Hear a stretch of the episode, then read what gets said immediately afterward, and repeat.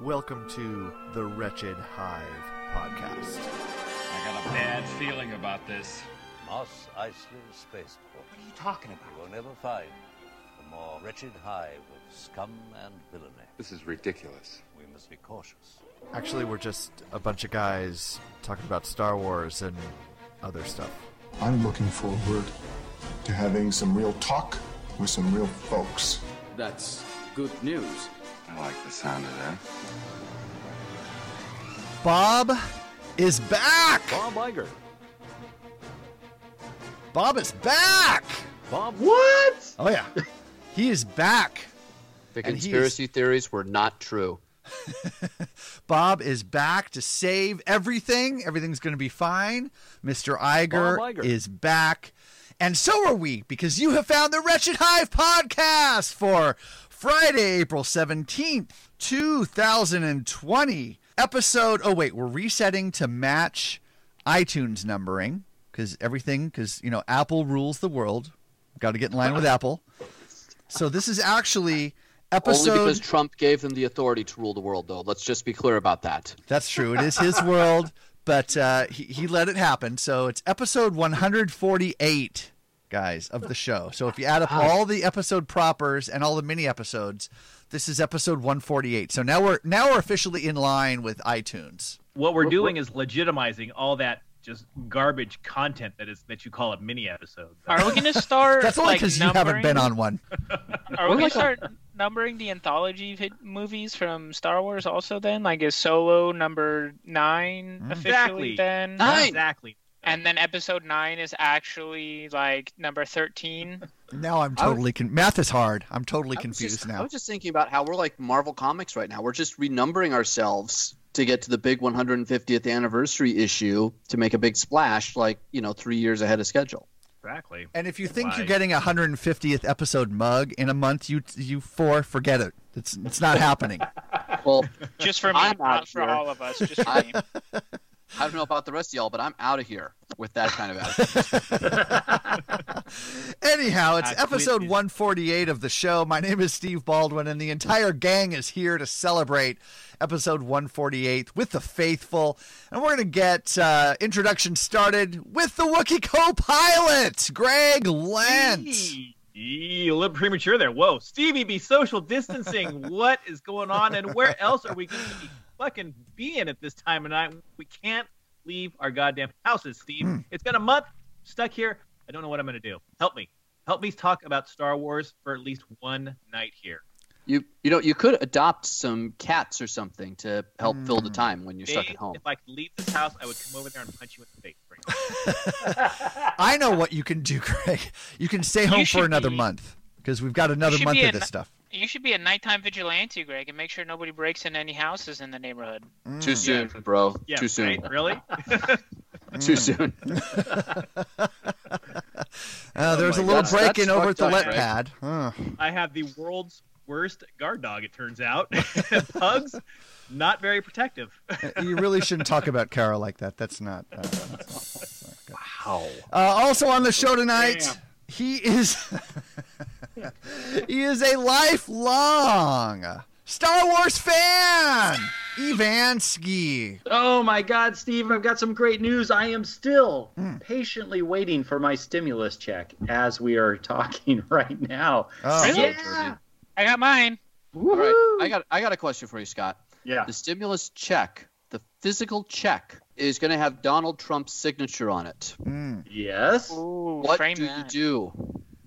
Well, since What I'm, do you do? I'll tell you what I do. The uh, the master of Photoshop here is going to have a lot of fun with that, and it's going to go out viral. That motherfucker. I'm not sure that's legal, by the way, to Photoshop uh, uh, a check from the federal government and do something with it. Oh, it's just a signature. Oh, Nothing It's not, this but nothing but, this jackass has done in three years has been legal. So fuck that. I can you- do but- whatever I want. Mm. But you know, but you know what is legal, and that's that you do need to do something with. When the Queen did her coronavirus address to Great Britain, Yes. she made the unfortunate mistake of wearing a green dress.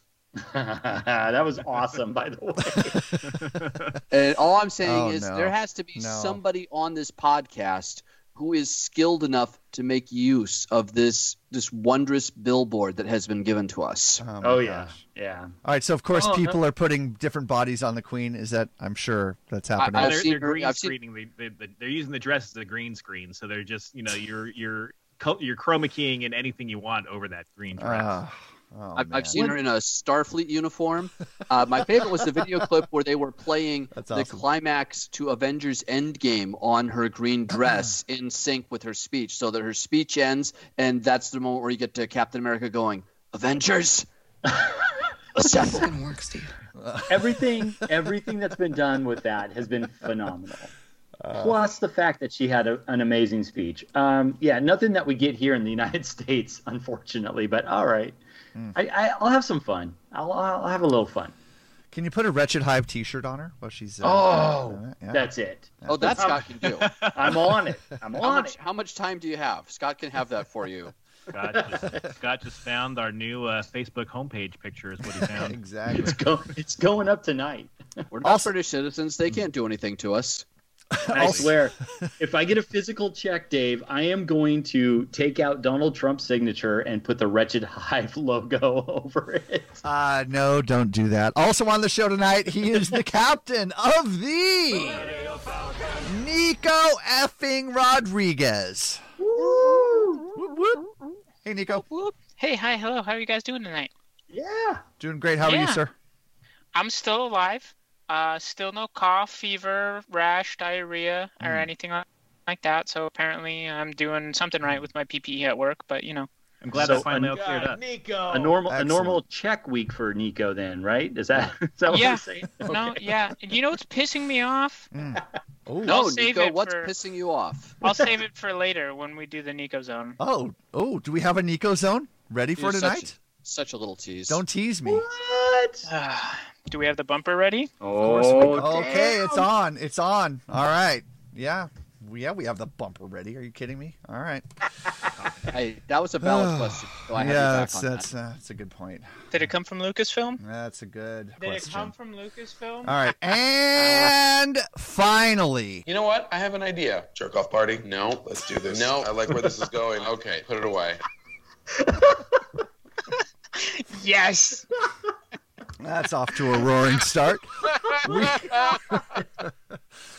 we have. I'm almost scared to hear. I don't know who you are. You're about to get chlamydia. Oh God. Dave. I make all the sex sounds with my mouth afterwards. Squish. No circumstances. I was tracking the bear most of the night. Didn't get him, but I did find a big fresh pile of shit that I thought I'd second harvest because it was full of Hershey Kisses. Whoa. Should you ever? Spoiler alert, they weren't Hershey Kisses. It was just more shit.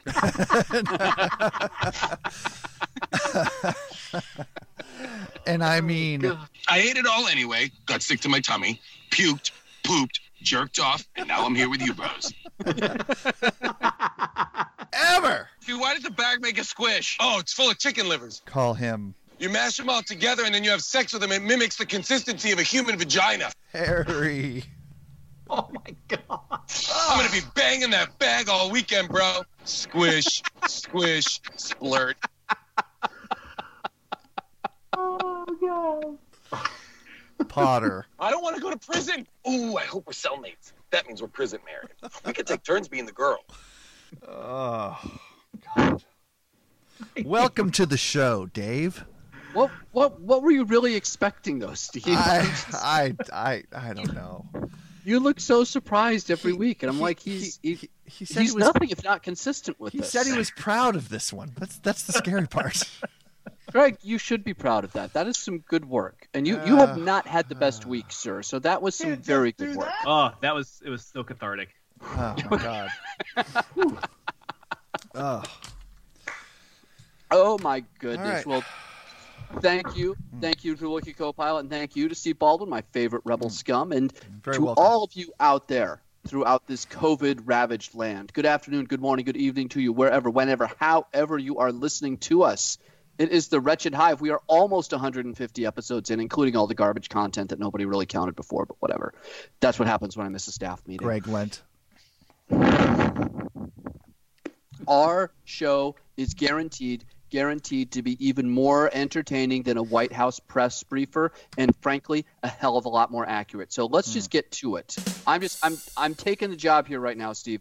Let's just get right to the news. Do we want to just jump right into the news, the actual facts, the actual things that are going on? Is that what we want to do? Yeah, we Tell me, can. tell me. We certainly can. Uh, we need to do a little bit of a promo before we jump into the news because oh, uh, son of a bitch! I never, I- read, the, I. I never read the notes. that's okay. I mean, we can just do this quick. You can find our show, of course, um, On Facebook! That's right, at facebook.com forward slash Wretched Hive Podcast. You can find us on Instagram at Wretched Hive 77 on Google Podcast, Stitcher, on, oh, TuneIn Radio. That's my favorite. I love listening to us on TuneIn Radio. Listen to those back episodes. Just have it streaming in your office over the loudspeakers all day. No, I don't recommend that, actually. Do not The do that. entire office to hear. Unless you're trying to get fired, then by all means, Yep. do what Steve is asking. Yep, Actually, send links of our show to your boss. you can And then- also. and then after you listen to the show that way, you can puke, poop, jack off, and get right back to it. and you can also, uh, of course, find us on Apple Podcasts. Also, got to mention the other show that is uh, produced in this here studio, Either or Podcast, is starting to pick up some steam. We have a great episode that's out right now. It's Dawn of the Dead versus Shaun of the Dead. Yeah, And, yeah, uh, Dawn of the Dead. Dawn. Let's just focus on that for a while. Dawn of the Dead. It's a fantastic episode. The the original Dawn of the Dead, just to be fair, right, Scott? 1978 George Romero Yeah. classic. Yep.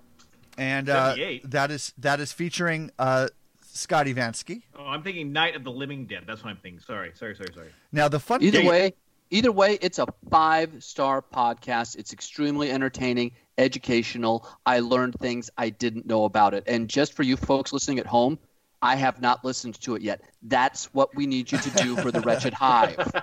Now, the fun thing about this show is after you listen to the episode, you can go into the show notes, click a link, and vote for your favorite of the two uh, things that are being debated on the show that week. So, in this, for instance, this last week, Dawn of the Dead versus Shaun of the Dead, you could vote for your favorite. And right now, Dawn of the Dead is leading 24 Yes. votes to Shaun of the Dead, only nine votes. What? Wow. Yeah. Yep. Now, Not, not there's- surprised that it's winning. Surprised that it's winning by that much. But now, now, not everybody's voting. There's about double the amount of plays that there are votes. So if you if you haven't voted yet, go vote, uh, and uh, make sure that you uh, listen and then vote at the end after you listen. Now, next week's episode is a really great episode. We recorded it two weeks ago with Jimmy Laram, who is the uh, OC Trivia host that we've Nice. recorded with at um, Timeless Pints a few times. Turns out he's a huge Beatles fan. So next week's episode of the Either Or podcast, Beatles versus Rolling Stones. Whoa, that's that's tough. That's and hard. it there. is so good. I'm really proud of No, this one. I want you guys it's- to listen. It's Beatles it's all day, every day. Really fun. Props to the Stones. They're still around. Props. Beatles all day, every day. That topic is not for the faint of heart. Like, you have to show up with your game face on. Yeah. All day, every day. I gotta I'm say, really disappointed that Nickelback's not in there.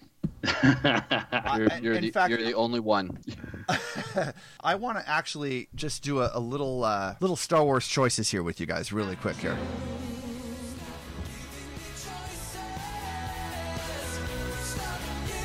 Really quick, impromptu Star Wars choices. So this is just the tip Star Wars choices. Just the tip: Beatles versus Stones. Round robin, really quick. Greg, Beatles versus Stones. Who do you Beatles, pick? Beatles, Okay, Greg, Beatles. Beatles. Beatles, Beatles, Beatles. All right, Dave. Lennon, Beatles. McCartney, all day long. Beatles. Dave, Beatles. All right, Scott. God, I you know what? I'm gonna have to go with Beatles, but Stones are like just right there. They're right there. I swear to God, Stones are freaking phenomenal. but It's it's it's like picking between Bill Russell and Michael Jordan for the greatest basketball player ever. Seriously, Niko. Seriously. Niko, Beatles they're, were Stones. They're really good. They're not the Beatles. Niko. Beatles. Just Beatles. don't make me listen to the last 45 seconds of the last song on the Sgt. Pepper's Lonely Heart Club Band album because that shit gives me nightmares. na na na na na na na. You know, I, I wish my better half would be on this because she would gladly take us all on. She is a die-hard Stones mm aficionado. Yeah. Well, I, I also this is going to be She's five nothing wrong. Beatles. It's got to be five nothing Beatles, but the Stones are so good and such a huge part of music history. And really, they're t- it's it's almost two different genres um, when when you break it down. But um, both both bands both bands are so influential on on modern music today um, and for the last 50 years that you you have to listen to this episode chris and jimmy did such a great job um, so check it out this coming friday a week from today as we air the show uh, that would be what's the date on that that would be april 17th? 7 well today is april 24th. 17th so april 24th Oh, uh, yeah, either or week. beatles versus stones will drop so check it out please So, Greg, because you were so adamant, I'm assuming the Beatles would be on your Mount Rushmore of rock music groups. Would the Rolling Stones also be one of the other four heads on that Mount Rushmore?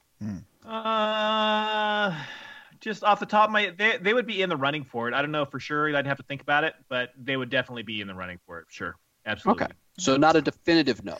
Not a definitive no. Okay. Absolutely not. Yeah. Hmm. Wow. Gotcha. I mean, I, I agree of their of their place. I agree with their place in music history. It is well deserved.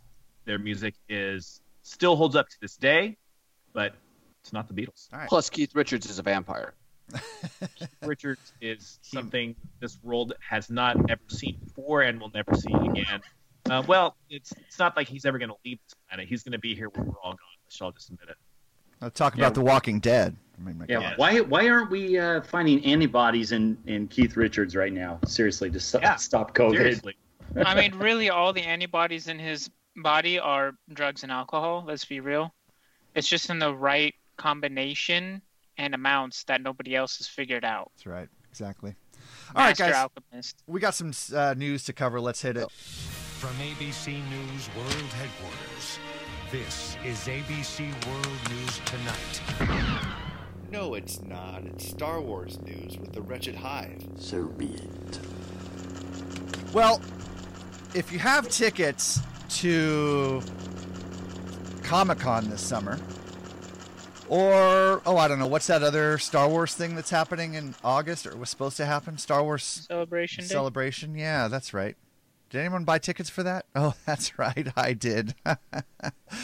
Oh, um, Well, prob- they're, they're not officially canceled yet. yeah, that's but okay. it's- I had it's- tickets to WonderCon, and that was supposed to be this last weekend. So Yeah. I was going Oh. to have a big, fantastic report of WonderCon coming this very show, but no, it was not meant to be. It's not looking good. It's not looking good for our big events this summer. Actually, breaking news today Governor Newsom, today as we record the show, April 15th, 2020. By the way, oh, oh gosh, I'm so, uh, I'm so uh, thankful that I remembered this. As we record the show, today is my lovely wife's birthday. Happy birthday, I'm- Lisa. I'm glad Happy you Happy birthday! If we were going to do the whole show without mentioning it, I was going to do a great gag at the end to just make up for it. Oh. So thank you for for stealing my comic thunder from me. You can still steal it. We'll, we'll just, for, I'll All right. shoot, All I'll right. forget about You this. can gag later, Dave. Don't worry. and I Just put that in, and, the, in the show notes, Dave. That's what you should have done. Put it in the show notes, and I, nobody would have found it there, right? and I know we also we also had another birthday on the show really quick. Scott had a birthday uh, since we recorded last. Very true. So happy birthday, my friend. And Oh. also having a birthday, uh, Steve also had a birthday. Niko had a birthday a couple months ago. That's right. I had a birthday a couple months before that, and then before that was Dave. So yes, Actually- we've all had That's right. fucking birthdays, Steve. M- My I'm a little birthday, right now. my birthday was legit 31 days ago. hmm Not a couple Damn. months. Well, Math so hard.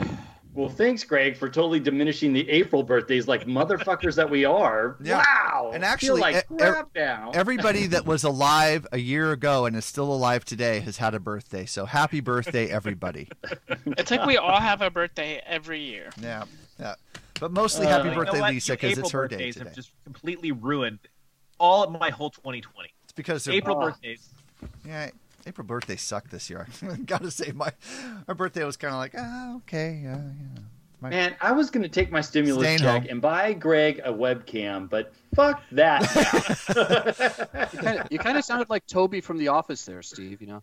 Oh yeah, it was uh, it was my birthday, and well, it, it's kind of you know I, I I just I wasn't in the mood to really celebrate. I don't know. No, I get it. I get it. I mean, you know, everyone's staying home and yeah, work is you know crazy with all the public health stuff going on. So whatever. But I had a great day, and and Lisa, I love you, and I hope you had a great day too. All right. Okay. Enough of that. All right. He So doesn't listen to the show. So that's a good Point. I just want to throw out because it's a little apropos. Yes, I think Comic Con will be canceled. Yes, I think Star Wars Celebration will be canceled. Haven't been canceled yet. Christine and I had to request our first refund for concert tickets Yeah. For the Rolling Stones on May 8th in San Diego. Oh. Ooh. Ooh. Maybe that's a. Uh, Those So- were pri- that was a pricey show. So we're like, we're just we're gonna take that money back right now, and someday when they reannounce it, then we'll see about reinvesting it. that may be a harbinger of doom for uh, for the Rolling Stones on next week's Either Or podcast too. You never know. Mm. Uh, anyhow, all right. So Governor Newsom today, as we record the show, April fifteenth, uh, commented on the possibility of large-scale events taking place in the state, um, raising doubts about Comic Con International in San Diego taking place later this year. Uh, basically, calling big events bad news for. Uh, well, actually, uh, sorry, this is a reporter, Kathleen Run- Runyon. Um, uh, the AP national reporter tweeting bad news for concert venues, sports, and stadium events. Um, the prospect of mass gatherings is negligible at best, said the governor. Um, until we get herd immunity and we get a vaccine. And that's not happening for 12 to 18 months, guys. I'll tell you that. Uh, continuing his quote large scale events that bring in hundreds, thousands, or tens of thousands of strangers is not in the cards, Newsom said.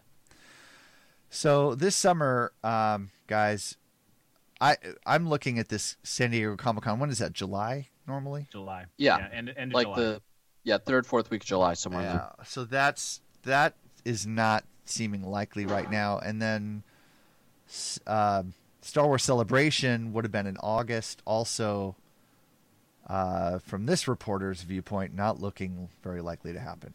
Not canceled yet, to your point, Dave, but I'd say the chances are slim and none.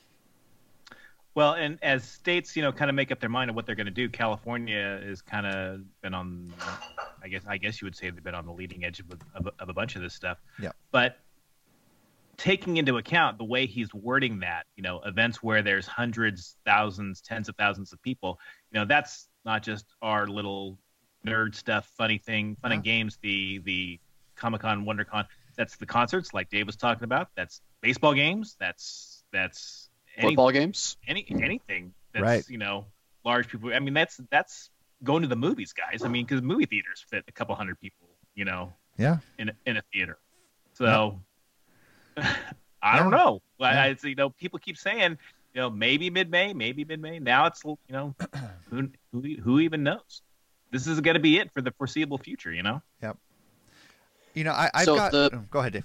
I was going to say, so a ripple effect on that off of the sports thing, though, is I, I'm looking at the college football season. Yes. And if the college football season is going to be able to happen, and the ripple effect of that outside of the the jobs that are generated for everybody by you know seventy thousand people going to cheer on their alma mater, is that college football really funds mo- almost every other sport at a college. Mm-hmm. You know, it's it's football one, basketball a very men's basketball a very distant second, and then everything else is pretty much a a lost leader. The the money is made up for from college football pretty much. So if college sports loses, you know, part or all of the college football season, the ripple effect for that across student athletics and therefore students getting an education would be a very very big scar across that particular generation in this country. Yeah, no doubt, no doubt about it. And for more happy news, I'll throw it back to my colleague Steve. Well, I do have some happy news. Uh, Bob Iger is back. Um, Never left. I like enthusiasm. because Yes, he does. um, bottom line is with this, I mean, we Disney is you know once upon a time the infallible company, right? Like there's, I mean, Disney owns everything. There's no way they could be losing money, right? Uh, well, the parks. Hold my beer. The parks are Yeah. closed. The parks when, are closed. when all of your when all of your revenue streams are tied up in the entertainment industry and there is no, no Right. entertainment industry Nobody's going to the movies. The parks are closed.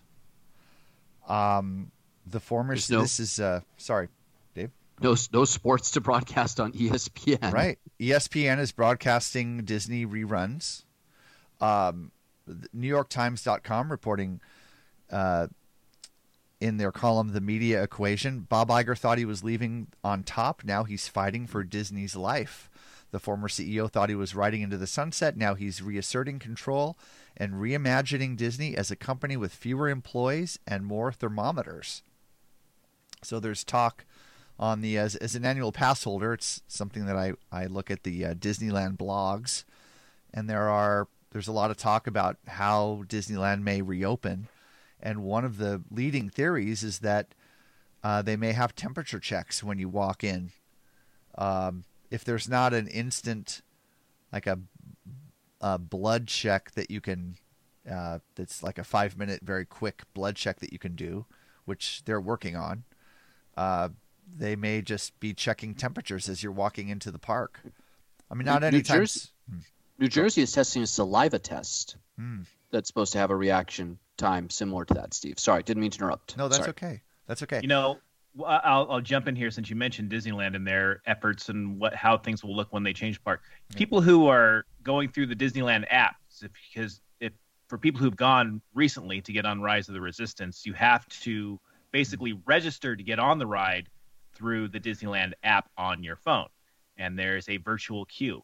Well af- it recently like after the period they've shut down they've updated that app and there is now a whole section on the app that is called virtual queues. So it looks like Oh. that there will be virtual queues for the, the hmm. if not the entire park then definitely the main the main themed ride so.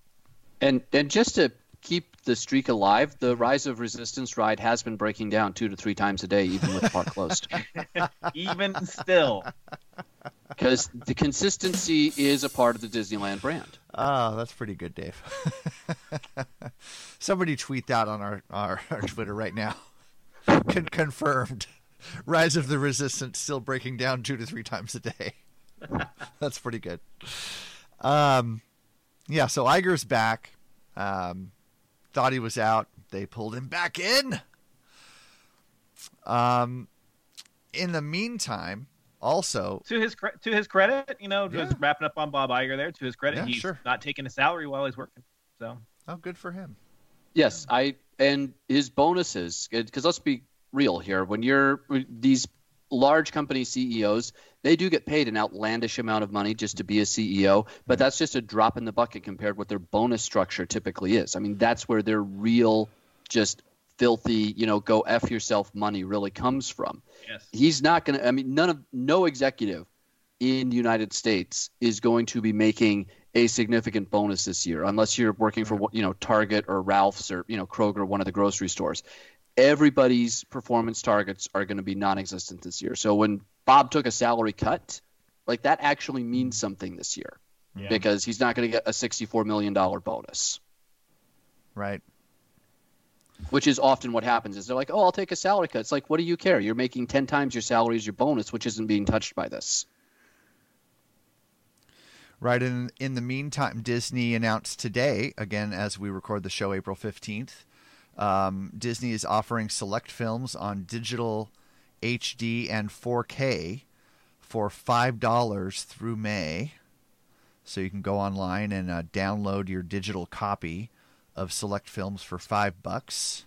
And it, it, it's a good list. I was looking at that list earlier. Yeah. And they're doing it. It's not a group of films that's just available for the whole month. It's like every week there's a theme. So if you want to get your particular movie, you have to pay attention to when it comes up on sale. And it it's a good list. It's a good variety. And they're they're including stuff from the 20th Century Fox library in there. Uh, they've got a week of their animated movies. Uh, honestly, at the end of it, they're going to have uh, Little Mermaid, Beauty and the Beast, and Aladdin all available for five bucks a piece at 4K quality. And I'm pretty sure I'm going to do that because Yeah. I love all three of those films. Yeah, that's great. So the first week is uh, Feel Good Movies, April 14th through the 20th. Again, starting at 4.99. Bohemian Rhapsody is the first uh, uh, movie on the list. That's a great uh, movie, the Queen biopic. Um, the Greatest Showman, Napoleon Dynamite, very funny. So there's The Devil Wears Prada. There's some big um, big titles here. Pretty Woman. Haven't seen that in a while. Um, Little Miss Sunshine, The Joy Luck Club. Um, the next block is Earth Day. So you've got uh, African cats, bears, born in China, chimpanzee, Earth, which I assume is um, like a documentary or something. Ghosts in the Mountain, Monkey Kingdom, Oceans, Family Fun Flicks, and you've got uh, ooh, you got May the Fourth. Hello, April 28th through May the 4th, starting at 4.99 eight, uh, each in HD or Ultra HD. All the Star Wars movies. You've got Star Wars starting with Episode Four Yeah, in the original release order. So you got four, five, six, one, two, three, seven, Rogue One, eight, Solo, and nine. And then at the end, And then at Coup the de oh, yeah, and then Star Wars: The Skywalker Saga bundle. So is Now, that that's not, not going for five bucks. Is that 9 I'm times? pretty sure it's not. Nine times but- five, forty-five bucks though. That, yeah, that's forty five bucks, and that thing that bundle would normally retail for about hundred dollars. That's pretty sweet. I'd buy I that mean, for even still, that's Yeah. you know, ten bucks a movie instead of five bucks a movie. So yeah, And then there's uh, a block called Game Changers, um, action movies. Check out this list of uh, action movies: Armageddon, The A Team, Con Air, Die Hard, Enemy of the State, Fight Club, Gone in 60 Seconds, Speed, Kingsman: Secret Service, Man on Fire, Mr. and Mrs. Smith, Pearl Harbor, Real Steel, Red Sparrow, Tombstone. Ooh, Tombstone. So, Man on Fire is just one of the most un Disney movies I could ever possibly imagine. I didn't catch it. See that one. that that it takes a dark turn. It's it's Denzel Washington just kind of flipping out and losing his mind and going on a one man vengeance against a, a South American drug cartel. And he's just he's killing him in just some of the most awful ways imaginable, like jamming plastic explosive up somebody's anus and getting him to confess before setting the bomb off. Like it just it, it takes a really, really weird turn. So you watch this right after the Apple Dumpling Gang is what you do, right? Mm-hmm. Yes, you do. yes, you do.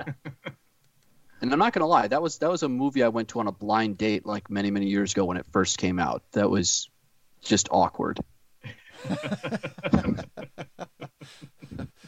You know what she said after? Roll it again. That's what she said after. Okay. well Oh my done. God, Scott. Well done, Scott. Oh, Scott, you're my hero. God.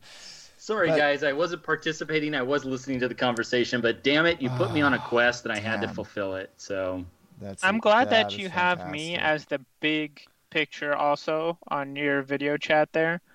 I like that. Mm. Now, Scott, where else I'm gonna? I'm gonna make you I'm gonna make you redo that though because you have to use our current logo. We can't post that online because of that uh, image of that Jedi that's there. That'll Oh yeah, no trouble. no worries. Okay. No worries. I'll Oh, switch I- this off. You know what I love though? Oh, it's not like Disney has the money to go after us anymore, Steve. That's Live a a, gr- little. That- that's a great point. Jesus. Uh, but you know, Bobo's got other things on his mind other than chasing what I, Here's what I, E2. Here's the whole What I love- Hive is like, come on, Disney, bring it on. what I love about the what you did there is that her her um her breasts are bent around the logo, so you you bent it so that Oh, yeah. it models. You did a good job with Do, that. do you know you- how I did that? you bent that it like Beckham. That's how you did it. Did. Did, did you did you put the shirt on and then take a picture of yourself wearing it? No, no, guys. Wow. Oh, you son of a bitch. wow. Fucking Niko. Oh, God, God Niko. damn Niko. Hey, Scott. Niko. Yeah. Fuck, Fuck you, Scott. Fuck you, Niko. Wow. There you go. Oh, here's how oh I my got. Here's how I got God, it that to was form strong. fit on her. Oh, beautiful. This All is right. uncomfortable. This is really getting uncomfortable. All right. It's a lot of weird selfies there, Scott. Ugh. Did That, that from was that was Miss Jackie, Miss Miss Wretched Hive. Oh, it's so good. Oh, I thought she was too pretty to Um, be you. I thought it was just good makeup. Okay, children, let's calm down. Um, all right. Ooh, great story I read today on ScreenRant.com. I know it's it's, it's a little bit of a uh, shocker there, but uh, sorry, ScreenRant. But ScreenRant.com reporting the Rogue Run, Rogue One, Rogue Run, Rogue, Rogue Rogue Run, Run, Run, Run. Rogue Run? The Rogue One prequel. Say that five times fast. Rogue One prequel show that is uh they're aiming to debut on Disney Plus eventually. Um that was uh, put on hiatus due to the coronavirus and a pandemic, did have six weeks of pre production before shutdown. Now we haven't had a lot of news about the Cassian Andor Star Wars series, uh, but it had been in production reportedly for six weeks, and get this, is still in production in pre-production What? with yeah with the uh, those that are working on it are working remotely on it, just like many of us are now. And I so I thought that was cool that they're they're marching forward, making this Cassian Andor production or the show, and they're working remotely on it. So that kind of got me excited and, and happy because I'm really pumped about this show. I love the the I loved Rogue One. It's in my top three Star Wars movies. I really think it's a strong movie. I like the character of Cassian Andor. I want to see this show, and I'm really stoked that they're moving forward. What do you guys think? No, I'm glad that um, there's news about this that they are have the ability to do this. And this has been a tough time for a lot of people to find a, a creative way to keep that that business going. I mean, I I do the photography thing. You guys know that, and I, it's it's been really difficult trying to figure out how the hell I'm going to keep moving through all this. So the fact that they can do that is That's that's cool. amazing. It is cool. It is cool. Yeah. If I'm Um, real about this show, I don't know how I'm gonna feel about it coming out because the the character of Cassian Andor, from what we saw in Rogue One, we saw a lot of development in that character, right? Mm-hmm. He went from Yeah. a very like scandalous kind of outlaw, ready to pull the trigger when it needs to be done, no matter what. He was an And we saw that assassin. Yeah. exactly. That doesn't feel like a Disney show to me. Hmm. You know, like we see I don't know, like we see all of that same kind of, you know, like shoot first, ask questions later kind of thing in The Mandalorian, but we know he's a bounty hunter. Like he's already in our eyes the not a good guy. Hmm. And we're doing the same character development where we're watching him kind of become more human. We're watching him, you know, care for the child and make friends with these different people along the way and, you know, create these relationships and all that kind of stuff. But Cassian Andor, this show is going to be regressing that character development that we saw in Rogue One. We're going to see a really, really, like, bad guy, I feel like. And if it's not that, it's to me is going to be kind of disappointing because that's where we start in Rogue One with that character is that mm-hmm. he's not a good dude. He like Yeah. will leave a man behind. He will pull mm-hmm. a trigger, you know, without questioning the motives behind it. He will do some shady shit just because that's what needs to be done to stay alive and do what he's got to do. Well, he's totally committed to his cause at no matter what the cost. Exactly. Yeah. Yeah, but still, he's doing some really shady shit. I mean, in the very beginning, you see him talking with the guy who's one of his informants, and he just kind of like, mm, "Sucks for you, dude." Later, Yeah. like shoots Kills him. him. in, yeah, Yeah. shoots him in the gut, and then runs and leaves him. It's like I don't have to run faster than the bear. I just got to run faster than you. It's like, Yeah. so I'm I'm kind of Yeah. curious to see how Disney's going to do that for this show because if they don't make him as bad as a guy as my brain thinks he is from the beginning of the Rogue One movie, it's going to be really disappointing if he's like a, a good dude to, throughout this show, and Well- then he's just a bad dude in the beginning of the movie and then a good guy again later. It's going to be really weird. So I think they have this fine line to walk with this character, and it just doesn't feel like it's a Disney kind of situation to me. But Niko, that's just. I, I think you're right. I, I like how you're presenting that, but let's and I you you guys know me. I'm not the one to give Disney the benefit of the doubt, but if they can pull this off in a decently dark way, this might be dare I say even better than The Mandalorian. Like it could be a dark gritty story about the build up to this character as we see him in, in his final moments in Rogue One. I think no, you totally nailed it, Niko. It, it, if they don't do that, they do a total disservice to the character and the story that we saw in Rogue One. Yeah. Well, keep in mind, Rogue One was made uh, under the banner of the the new Disney hierarchy. Yeah. It was after the sale, so they could do it. Yeah. Well, I mean, the thing is, I think the the justification for that, though, under the Disney banner, is you see the redemption of the character throughout the movie, right? He becomes the Mm. good guy Mm. who makes the sacrifice to Mm. save people, right? But in Yeah. this show, he's not gonna be that guy, or he at Yeah. least he better not be that guy because we watch him become that guy and struggle with that that development throughout the movie. I, I think you can pull that Right. off in a series if you want to keep it dark keep it dark but you can also see like steve was pointing out i think you could show somebody who's dedicated to a cause and thinking what they're doing is right i'm just hoping based off of the, this conversation between you guys that they don't do what they did with the prequels like with the anakin character they don't just fluff it up for kids like they could keep this very dark and very real and adult and still pull it off in a Disney sense. You're right, Steve. It's it's a it's all under the Disney banner. Rogue One was one of the better uh, films out of the prequel or the the sequel films and the solo stories. But yeah, I don't know. It, it if they do it right. Uh, who was the creator? The guy that did. Um, oh God, what's his name? The director, Gareth Edwards. not Gareth Edwards. The guy who actually wrote the story is the guy who worked on the prequel films, and he was the guy who invented Photoshop. Um, Oh, um, yeah, I know who you're talking. Now I got now I got the guy's face. Um, yeah. Oh, we're gonna sit here and we're gonna do this, aren't we? John Adobe. God, let's damn let's it. go with that. It is Um, John. It is John, though. You're on the right track. I think you're right. Um, but anyway, if they have him attached in any way to kind of keep that story and that character alive, I think they could do a fantastic job with it. Yeah. John Knoll. John, Knoll. John Knoll, thank you. Wasn't it? It was John Knoll that in, invented. Uh, it wasn't Lasseter that did the Um, Photoshop. no, Or was he, Knoll? it- okay. it- He, Okay. got, he got a story credit because he's the one who went up and pitched. He the did the story pitch. idea. Yeah. Yep. Right. Okay. Got it. Yeah. Thank you.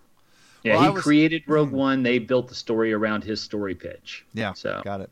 Well, I was stoked to see this story, and I'm really happy that that uh, they're continuing in some ways to continue pre-production on on the Rogue One prequel show. Do we, do we know I'm who's stoked. doing the show? Because obviously Favreau is in Mm. on on Mandalorian still. Favreau and Filoni and and um, I'm sorry, I forget the uh, fine lady's name, but the she directed a couple episodes of the Mandalorian, and she's actually working on the Obi Wan show, um, even though that is on on hold and delayed, uh, even before the coronavirus stuff. Do we know who's working on the Rogue One show?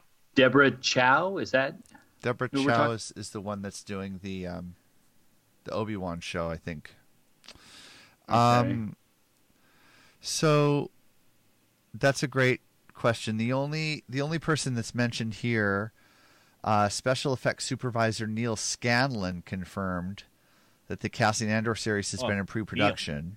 Neal's solid. Yeah, now he's been he's been at this for for for years.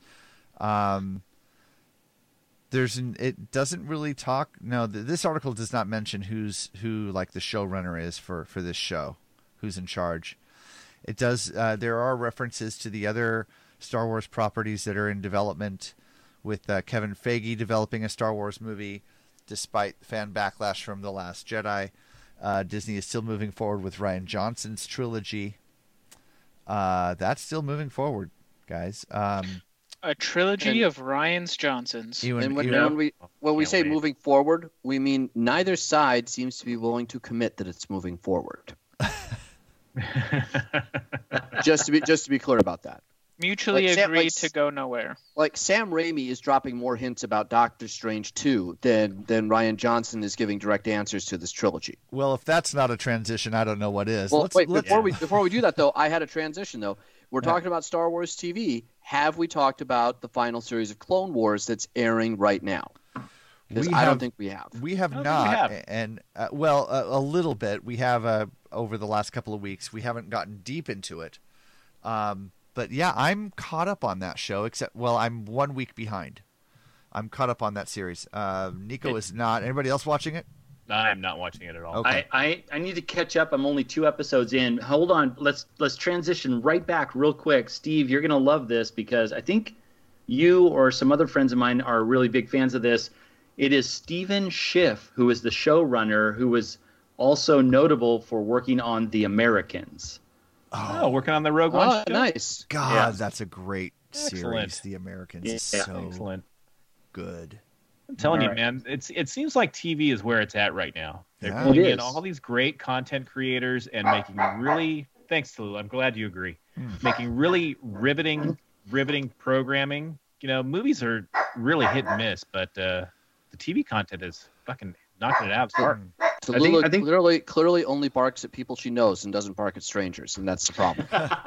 Well, movies And you are say I'm too Definitely soon. part of the problem. movies are hit and miss unless you're uh, Marvel, and that is uh, there. There are some Marvel stories in the news we need to cover, and uh, Dave alluded to this story earlier. Sam Raimi all but confirms.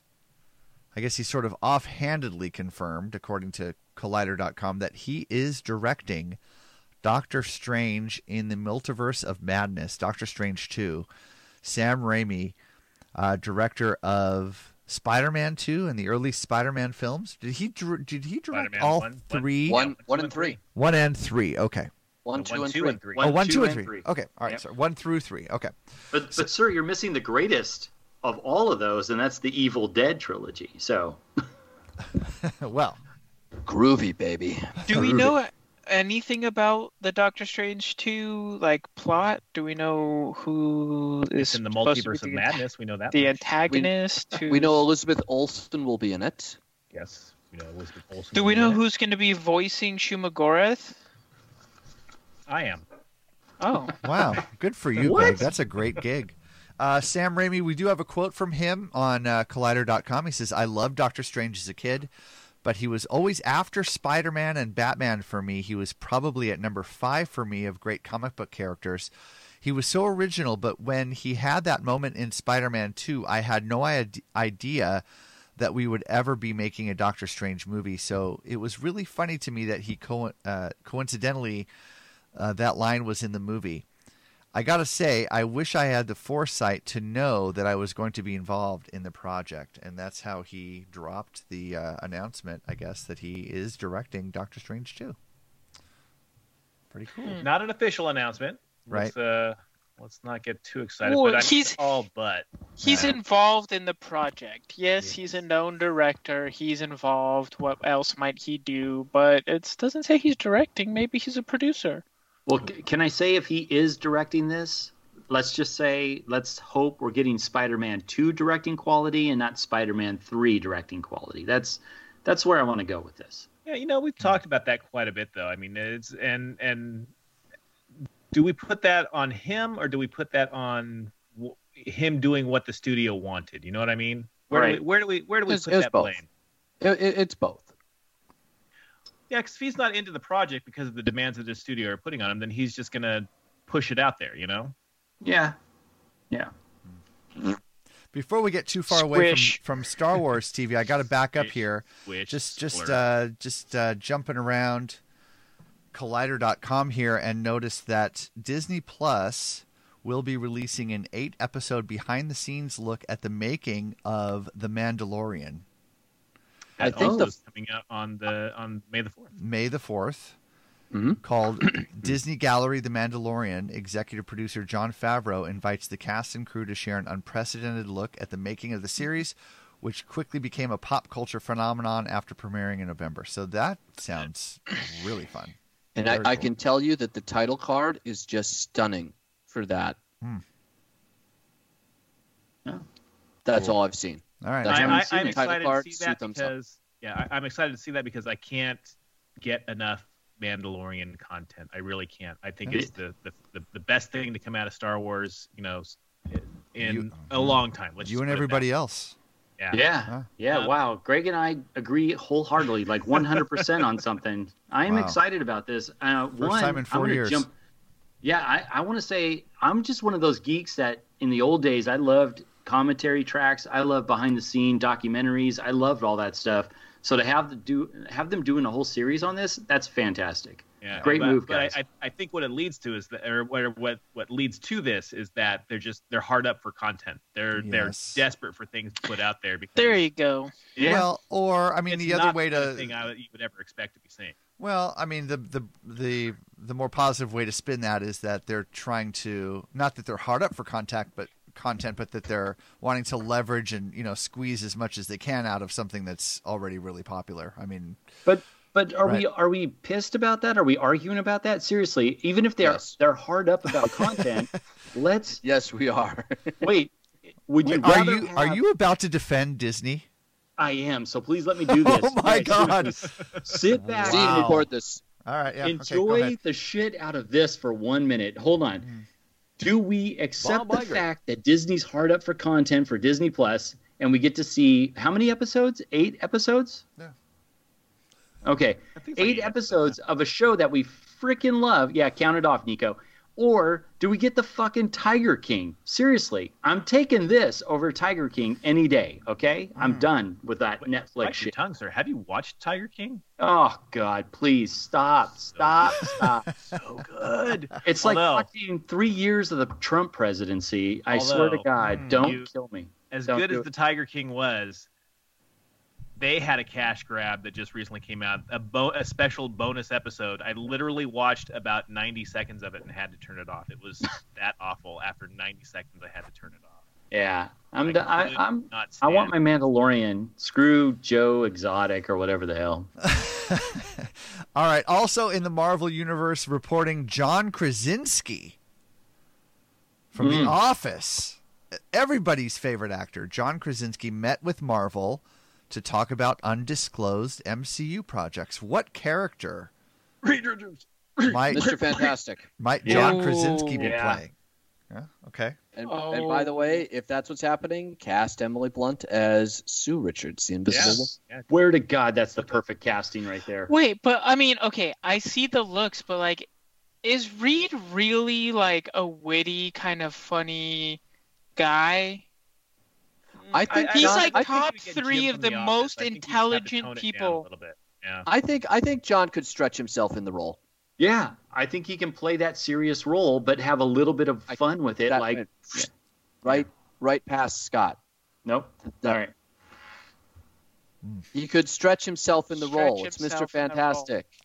See what he did there? Oh, sorry. Am I a little bit? I'm a little bit delayed. Steve got that. There He doesn't even read the damn comic book. That joke was. Oh, a it's a comic book. Dave. All right. Guys, I- I'm getting a delay, so I think Dave's trying to make a joke here about Reed Richards stretching himself. Hmm. It I was a know. reach, Scott. In, in, in your defense, it was a reach. Oh, damn. Look at Greg's joining F in. you, Greg. I've been nothing but nice to you tonight. All right. Um, Niko's upset about something, and that can only mean this. Submitted for your approval. A lone millennial on a Star Wars podcast packed with the opinions of old men. Old men. They believe, as old men often do, that their knowledge is fact, and that the facts are on their side. They don't know. They but what they don't know is they're about to climb aboard a Corellian cruiser, and the captain is heading straight to the center of the Niko Zone. The Niko Zone. The Niko Zone. Oh my. Oh. Niko, Niko Rodriguez. Good morning. I I love I start playing the bumper and immediately pops open three cans and just chugs three cans of beer right there. Niko, Niko, what's on your mind tonight? Uh, fuck this stimulus bullshit.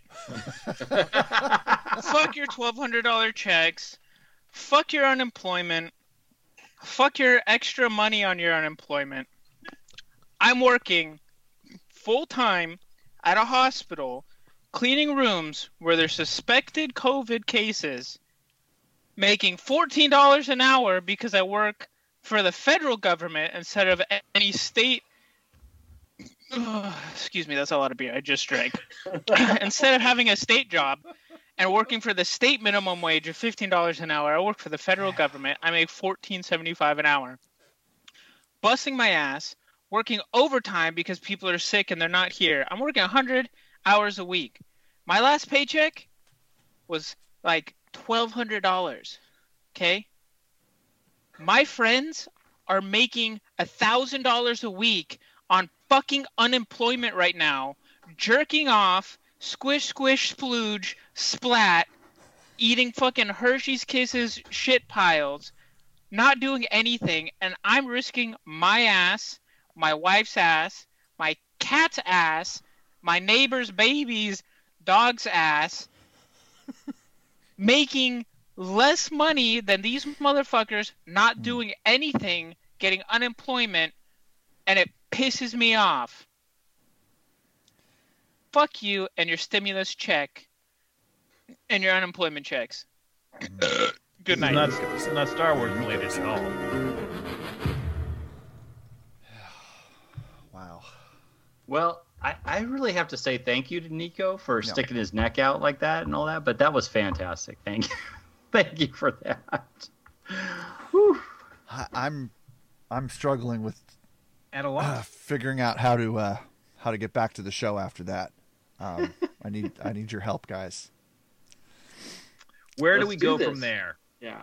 Wow. Yeah. Well, Hey, Niko- that's a that's Niko, a Buffy the Vampire the Slayer uh, Thank- uh, uh, song.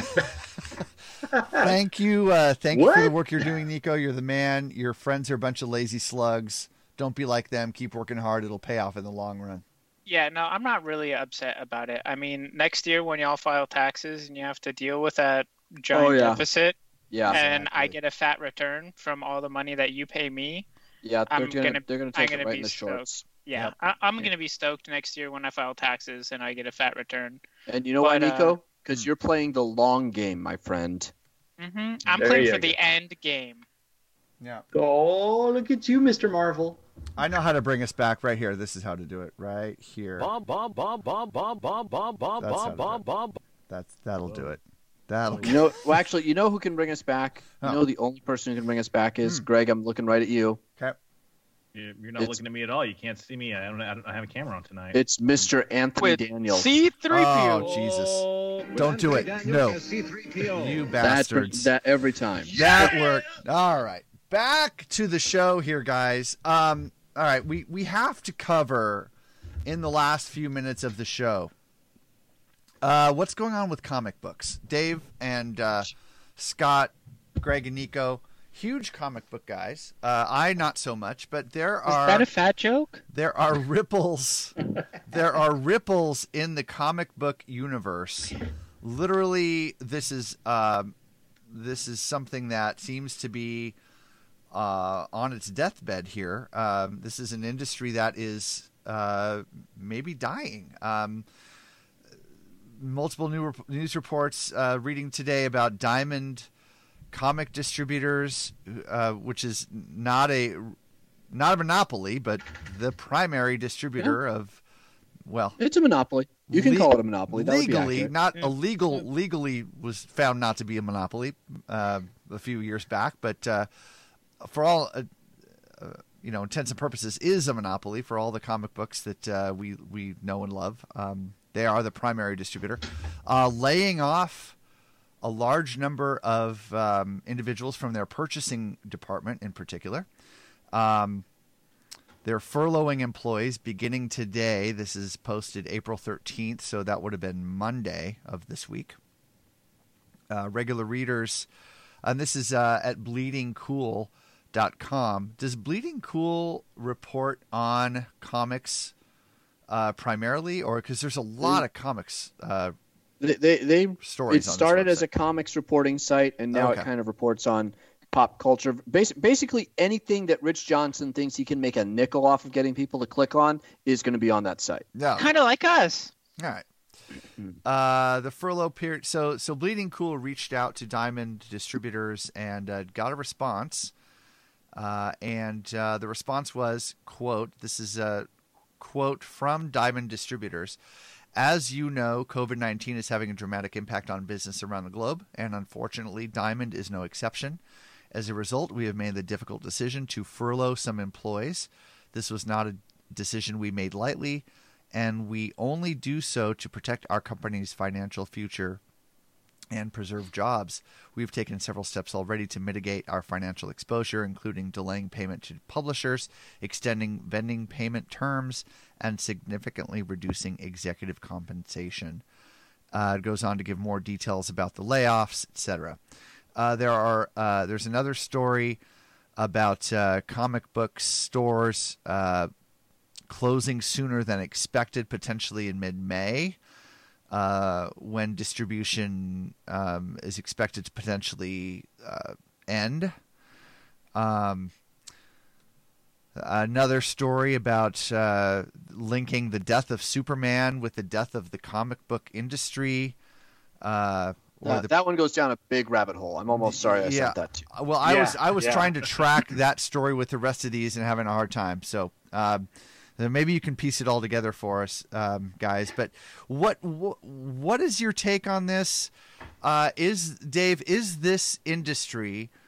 Uh, and we talked about this a little bit two weeks ago, so I don't want to beat a dead horse too much here. But given this news about the furloughs, what does this look like um, for the industry as a whole? Is is the industry going to survive this pandemic? I, I said it two weeks ago. I don't know that the industry, as we know it, is going to survive the pandemic, and and the reason for that is is a couple. But Diamond is a monopoly, and I don't think it was legally found not to be a monopoly. I think it was legally found that it doesn't exercise monopoly power, hmm. and that's the distinction in America. It's okay to be a monopoly. Microsoft was a monopoly when it was the dominant software operating system back in the 90s and early aughts but it never faced legal penalties for it because it was never found to be legally exercising its monopoly power. And that would be a whole series of podcasts in and of itself. And now that's a crock of shit, but whatever. Uh, Diamond is a monopoly. It distributes exclusively all Marvel comics, all DC comics, all Image comics, all Dark Horse comics, all IDW comics, and I think I'm forgetting one or uh, Boom Studios and a couple other smaller ones. But you tally all those publishers up, and they represent something like 90 to 95 percent of the output that you would find in a comic book store on any given week. So Diamond is a monopoly because they're the only place you can get all of the books that are going to cause people to come into your shop and buy everything else. They're a monopoly. And they are no longer supplying product to the end users, the comic book stores.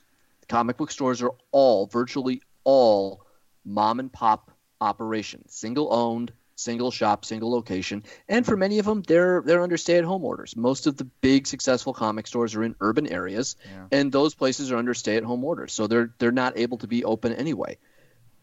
But the longer this goes on, the more permanent damage is done because if Diamond they've furloughed employees right now and furloughs are horrible but they're better than layoffs. Furloughs mean we intend to bring you back when the business comes back up.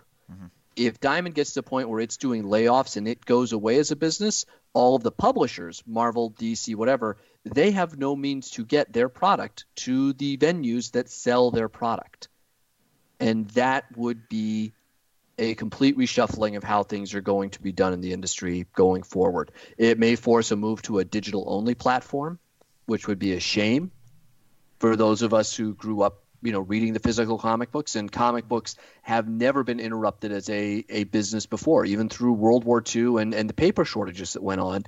Comics were always delivered on time when magazines or newspapers were not so it's uh, it is an interesting and uncertain time, but I will guarantee that these properties, at least for the big publishers, you know, the Marvels, the DCs, all of those, those big intellectual property th- uh, characters, they're not going to go away. We're going to find some way for that work to be seen going forward, whether it's digital or something else. But the current model that we've all been working under for the last 10 or 15 years probably going to get blown up as a result of this and that may not be a bad thing i, mm-hmm. I greg scott I'm, I'm sure you guys want a piece of this or tell me where i'm wrong but please jump in No, I think you're. I'll, I'll jump in first before Scott gets uh, get, gets in on this, but uh, I, I think you hit it right on the head. I mean, the sad thing about it is this is a, a damn near hundred year industry of comics specifically, um, and yeah, I mean through World War II, through all the uh, through the through the better part of the of the, of the Depression, in the 30s, um, you know, comics were published and and and they've had rocky times, but they've always come through and and now we're not seeing that. So I, I, I don't know what it's going to look like for this industry. I mean, we're actually looking at something that's on its deathbed, and it's kind of it's kind of sad. Yeah, yeah. Uh, both Greg and Dave on this. Uh, I can't agree more. Um, it's it's weird because I know all of us. You know, Steve, you brought this up, and Dave, you sent the article, I believe, to Steve to talk about this. But we talked. Uh, you you mentioned the death of Superman um, and how it relates to the death of comics in the '90s, and I'm not going to get into it. It really is something like Dave said. You you would travel down a rabbit hole you don't want to go into right now because you'll talk for seriously a year on this subject. But and we could explain it to you but it would take us like another hour or so to really oh yeah contextualize everything easily easily and the, the thing though is when you look at that the, the ones who were the comic book fans in that era the 90s we saw something where we used to kind of joke that it was the death of comics. It was it really was the end of an era. And and and that joking around you know it did change an entire industry that entire decade. But now we're looking at something unprecedented. I mean we're looking at how this is affecting society in general, but this industry in itself, like they just Dave and Greg mentioned, it has never happened before. This is something that has gotten kids through a ton of things over the years. World War II, we talked about all of it. You guys mentioned it, but this has never happened.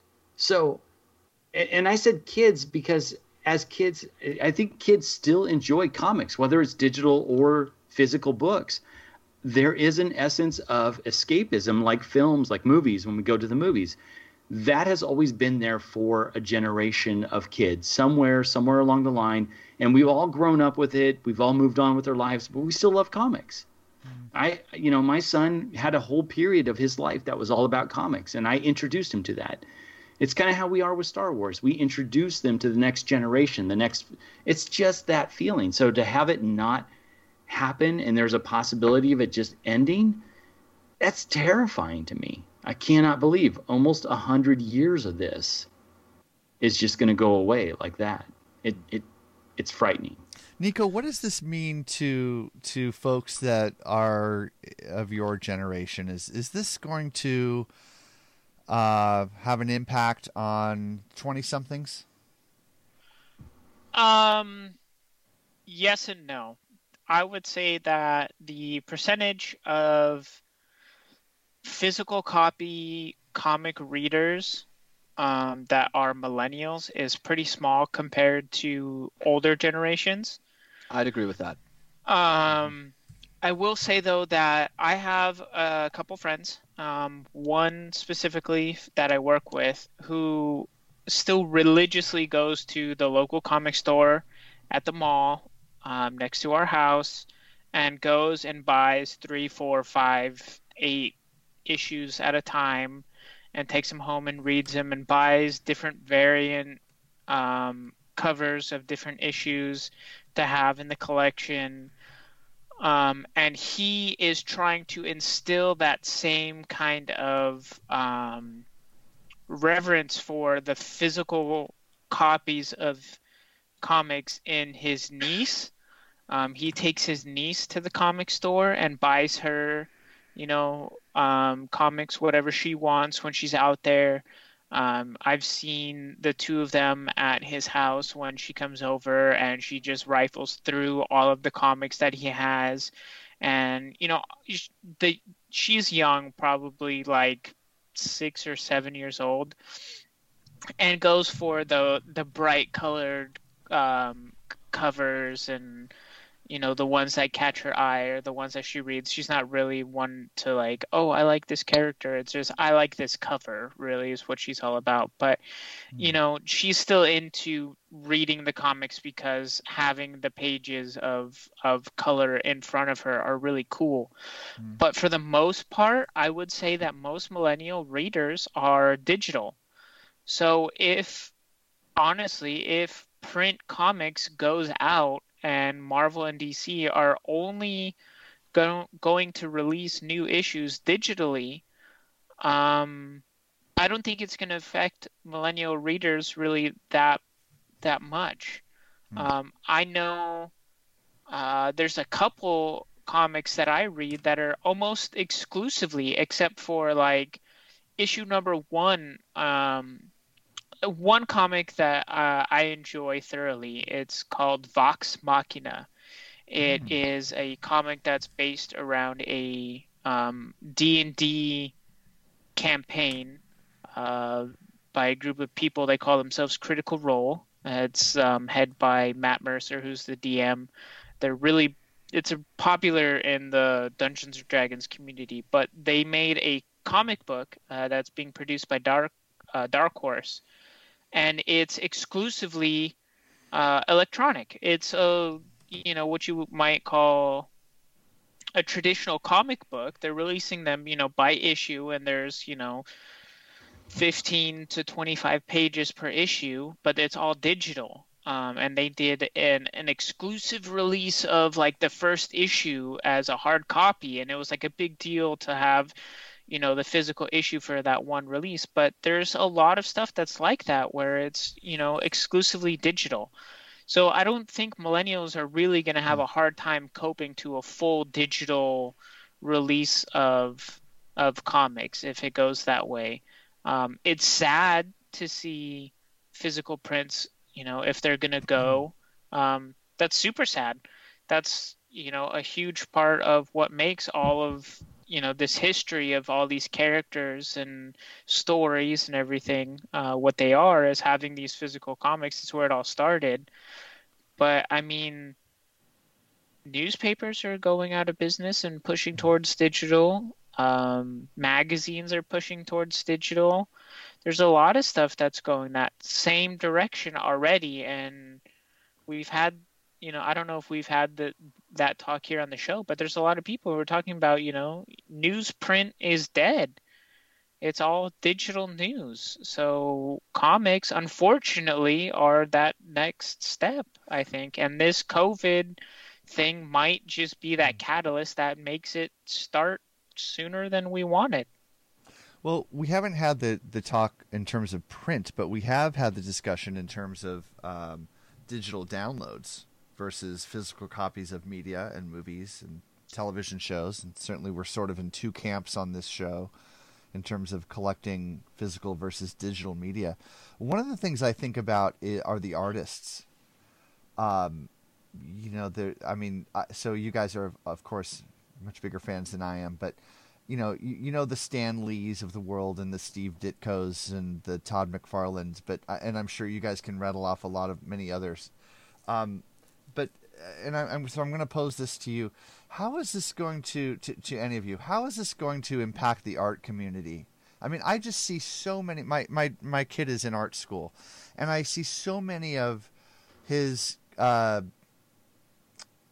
uh, colleagues in school inspired by comics and um, so many modern day artists um, being inspired by art that was created for comic books you know 60 70 years ago and i just wonder how how how this change sorry dave from uh from paper to digital media is is going to change that if at all in terms of inspiring people from being able to see it, I don't know that it's there. It's going to.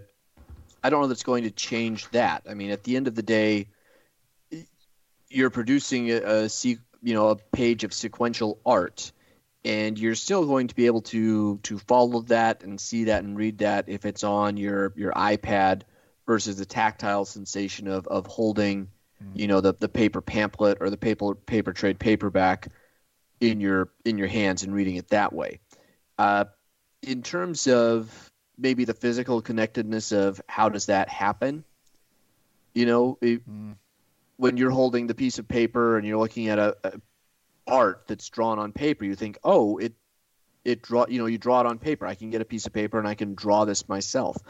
I don't know if the connection is going to be there looking at it on a, a computer screen that way because the art is not all is not typically done initially on computer for most comic books that are done. Not all, but hmm. most comic books that are done. Are you sure about that though, Dave? A, lot of stuff is uh, still a lot of stuff is still done. You know, I I'm making the gesture and I realized my hand was out of frame. Sorry. You know, hand drawing it on paper, and then they do things with that hand drawing after the fact. They may ink it or color it or do things like that, but the initial drawings are done pencil to paper still a lot of times. Yeah, the, I mean the medium is catching up as far as digital tablet technology, but it, that was the biggest drawback is you could is the the point on a pencil just couldn't be replicated by a computer, and and and now that that's catching up, you'll start to see that switch. But I, I think Dave's right, especially for a lot of guys who've been in the business for a long time. That's how they've always drawn. You know, they having to learn a new skill in using a, a tablet to to draw um, a digital tablet to draw is just something they don't. It's just something they don't have right now, and it's and it's not there for a lot of the older guys. Well, yeah, and for what it for what it means to those guys, and you listed Todd McFarlane with Stan Lee and Steve Ditko, which kind of kind of hurt me a little bit, but we're gonna we're gonna roll with that.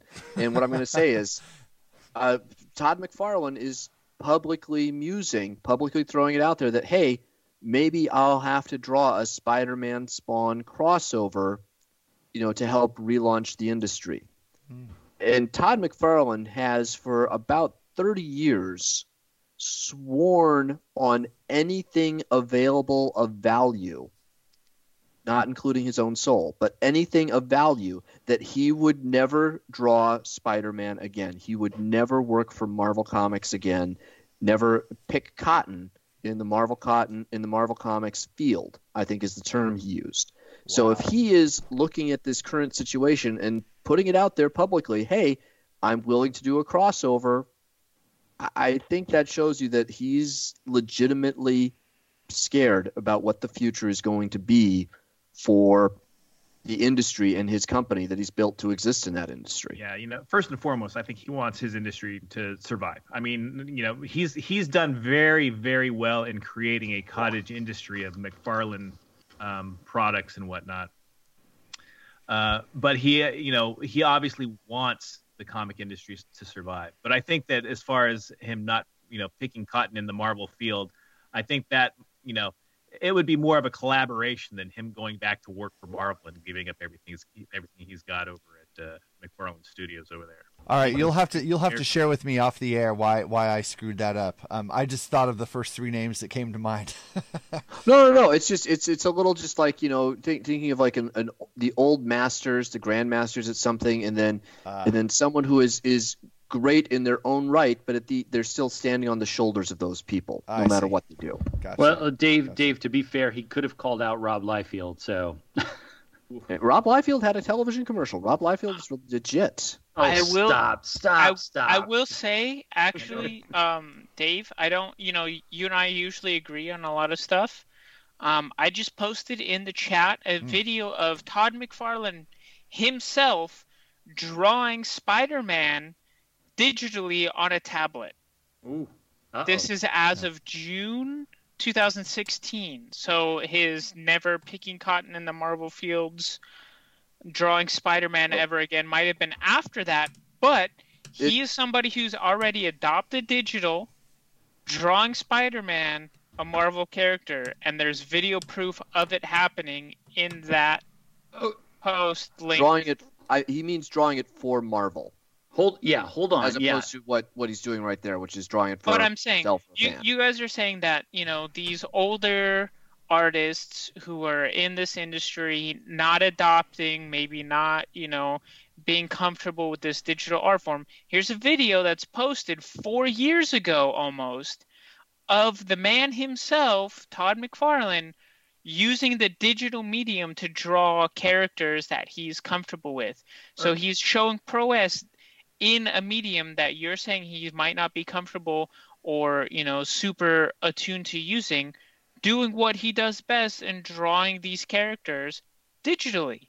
Right, but but to Dave's point, and God forbid, I'm actually going to defend Dave on this one, but he left Marvel under circumstances by creating Image Comics, and that that's I think what Dave's point is on this. Yeah, he is.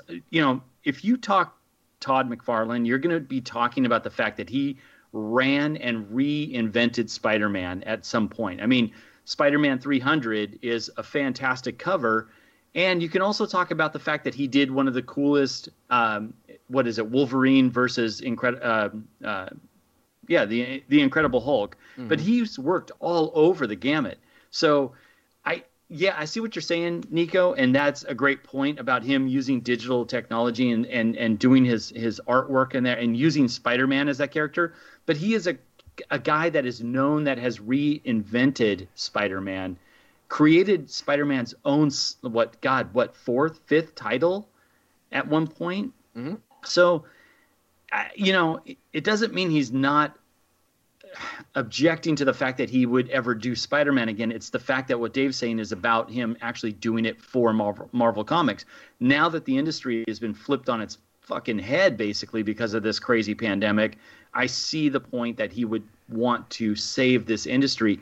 I'm sure he wants to save his company first before Marvel, but working together with Marvel again might be Well- that thing that brings it all together. The Yeah, only before- point before Go Todd ahead. did sorry, uh, but before Todd did Spider-Man and really rocketed to fame, he was an artist on Batman for DC and a couple other DC projects. That's right. And after he went off to start Image, he did a Spawn Batman crossover with Image. He's never done a crossover with Marvel, and that's that's all I meant by that. And I probably wasn't specific enough when I was talking about it, but that's all I meant by that is he has shown a disdain for doing anything business related with Marvel Comics since forming his own his own Yeah. company back Yeah, in he got- 1991. the point that I was trying to make is not that you know Todd McFarlane is oh look he's doing Spider-Man. The point I'm trying to make is that these these names that you're talking about, you know, apart from Stan Lee, rest his soul, um, is that these these classic, you know, artists that you're talking about are well versed in digital arts. There's no reason that this industry couldn't go full digital and still thrive in today's a- day and age where we are streaming everything, where we're downloading everything. There's no reason why the industry couldn't go full digital and still be successful. Well, is the I- point that I'm making is that this guy, this artist that you guys hold in such high regard as being a, a pencil and paper artist and sh- and and doing all of his work on you know in that medium and then printing everything and shipping it out in physical copies this guy's already showing prowess and and and and virtuosity for lack of a better word because i just chugged four beers right before the Niko zone. Um in the in the digital arts. And there's so many other artists that are great that are using the digital arts first and foremost and and exclusively. There are so many great comic artists that are using digital medium as their go-to first choice and there's no reason that the comic book industry couldn't adopt that and go not only in creating all of the art in and storytelling digitally but releasing all of that digitally for a script subscription service. We already see the the Marvel universe on digital for you know to to read everything uh, and the DC Universe app to read everything digitally.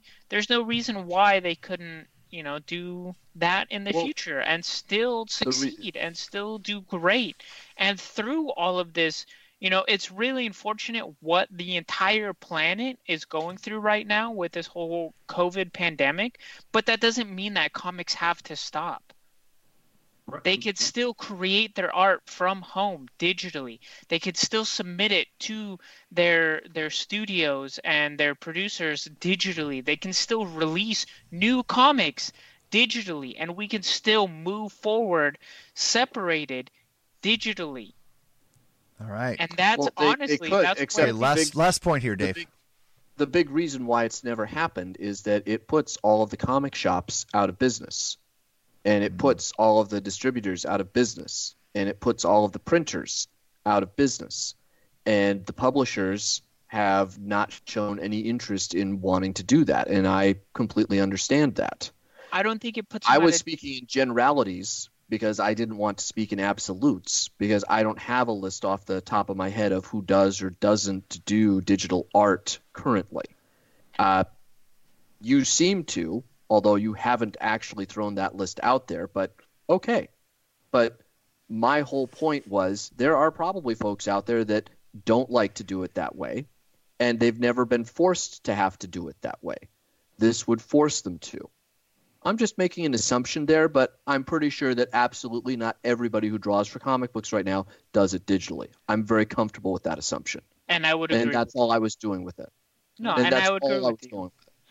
And I don't think this is going to be the end of print comics. If anything, it's just going to place a premium on print comics, and it's going to make the com the the collectors pay a little more instead of going to your local comic shop and spending four or five dollars an issue. You're going to be spending eight or twelve dollars an issue to make up for that. You know, they're not printing as many, they're not shipping as many.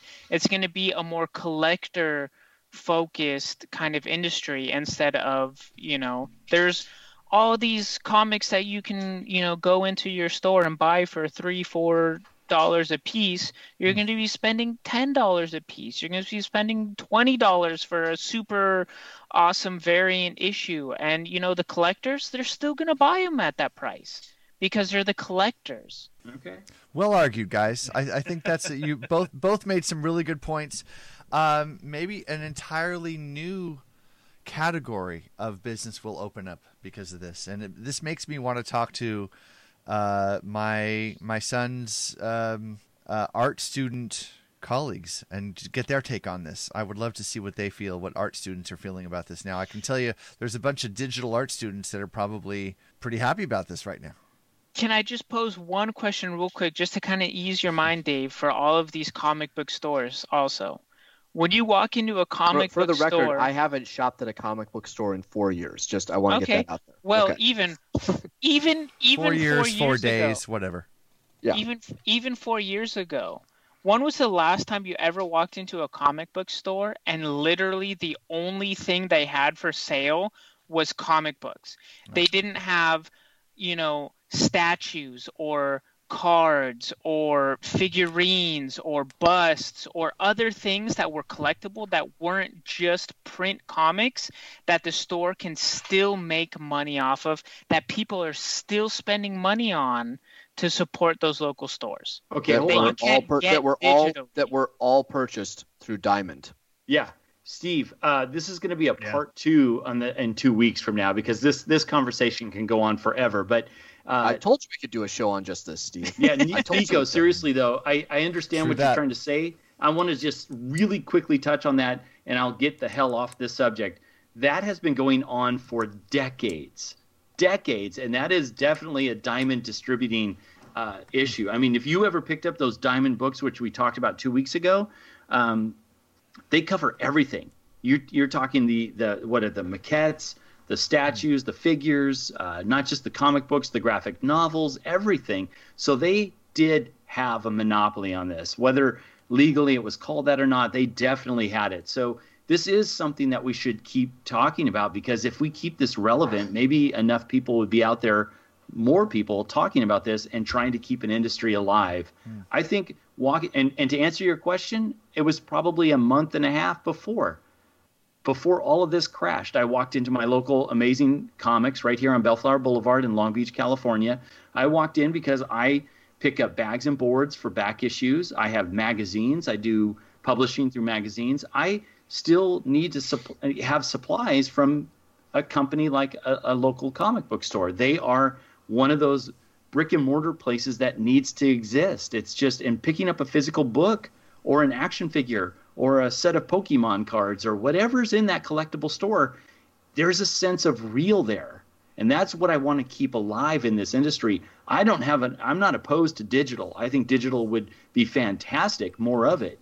I mm-hmm. just want to keep those mom and pop shops around because they're Well- fantastic. They do wonderful jobs. And and I want to say I also want to keep them alive. I'm not trying to say doom all the physical copies because I'm somebody who still plays Magic the Gathering with physical cards. I have not adopted Magic the Gathering Arena online. I still play card games with my friends on the tabletop across, you know, three feet away from each other. And those are the kind of places that you go to pick that stuff up. You, you mean six feet away, right? That's Greg's All right, fault. yeah, six feet away right now.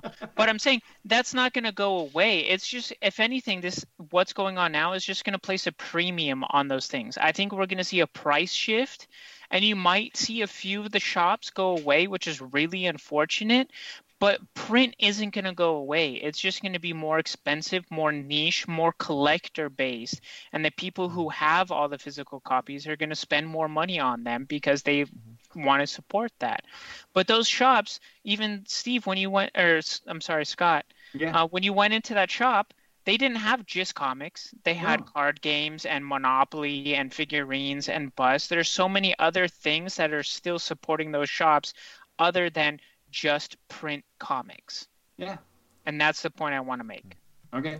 Well done. You know what else is never going away? It's the Star Wars Tweet of the Week.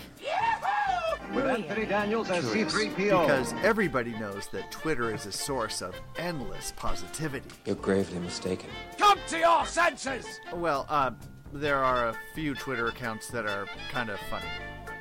Sometimes. Well, guys, that's another Star Wars tweet of the week. Here we go. Now, I, I've been bending the rules. I've been bending the rules a little bit, not going for the funny ones because, well, I haven't really found any funny ones.